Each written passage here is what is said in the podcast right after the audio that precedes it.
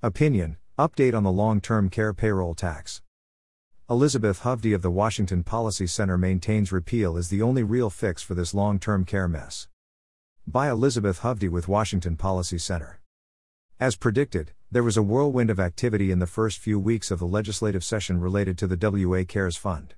That's the name of a new social program the state's legislative majority created in 2019, and that voters said no to in an advisory vote.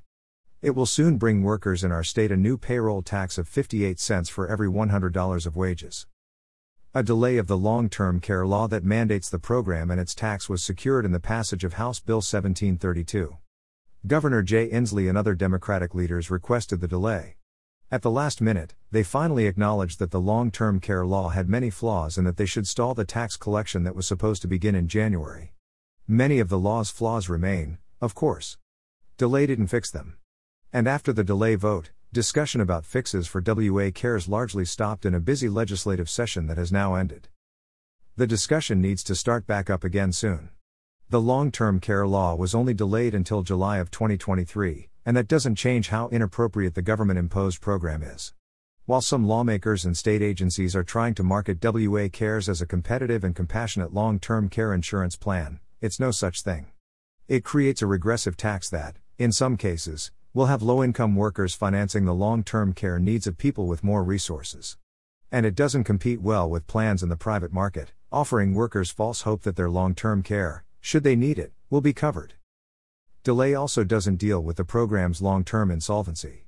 A new actuarial report is required, in part because a landslide of Washingtonians, 476,878 of them as of March 14, applied to opt out of the program. Even more exemptions are expected, given new categories of people who just became eligible to opt out. House Bill 1733, passed along with a delay bill, allows Washington workers who live out of state, certain veterans with disabilities, military spouses, and workers who hold non immigrant visas to apply for an exemption. That's good news for those narrow groups. It's bad news for people stuck in the program being sold a false bill of goods. Insolvency concerns have already brought talk of increasing the program's tax or decreasing its lifetime benefit. Repeal is rightly on the tongues of some lawmakers and was the topic of a handful of legislative efforts this past session. Those efforts, however, went largely ignored. That's unfortunate. Repeal is the only real fix for this long term care mess that offers Washingtonians false security and takes away even more of a worker's income for a benefit many will never see. Elizabeth Hovde is a policy analyst and the director of the Centers for Health Care and Worker Rights at the Washington Policy Center. She is a Clark County resident.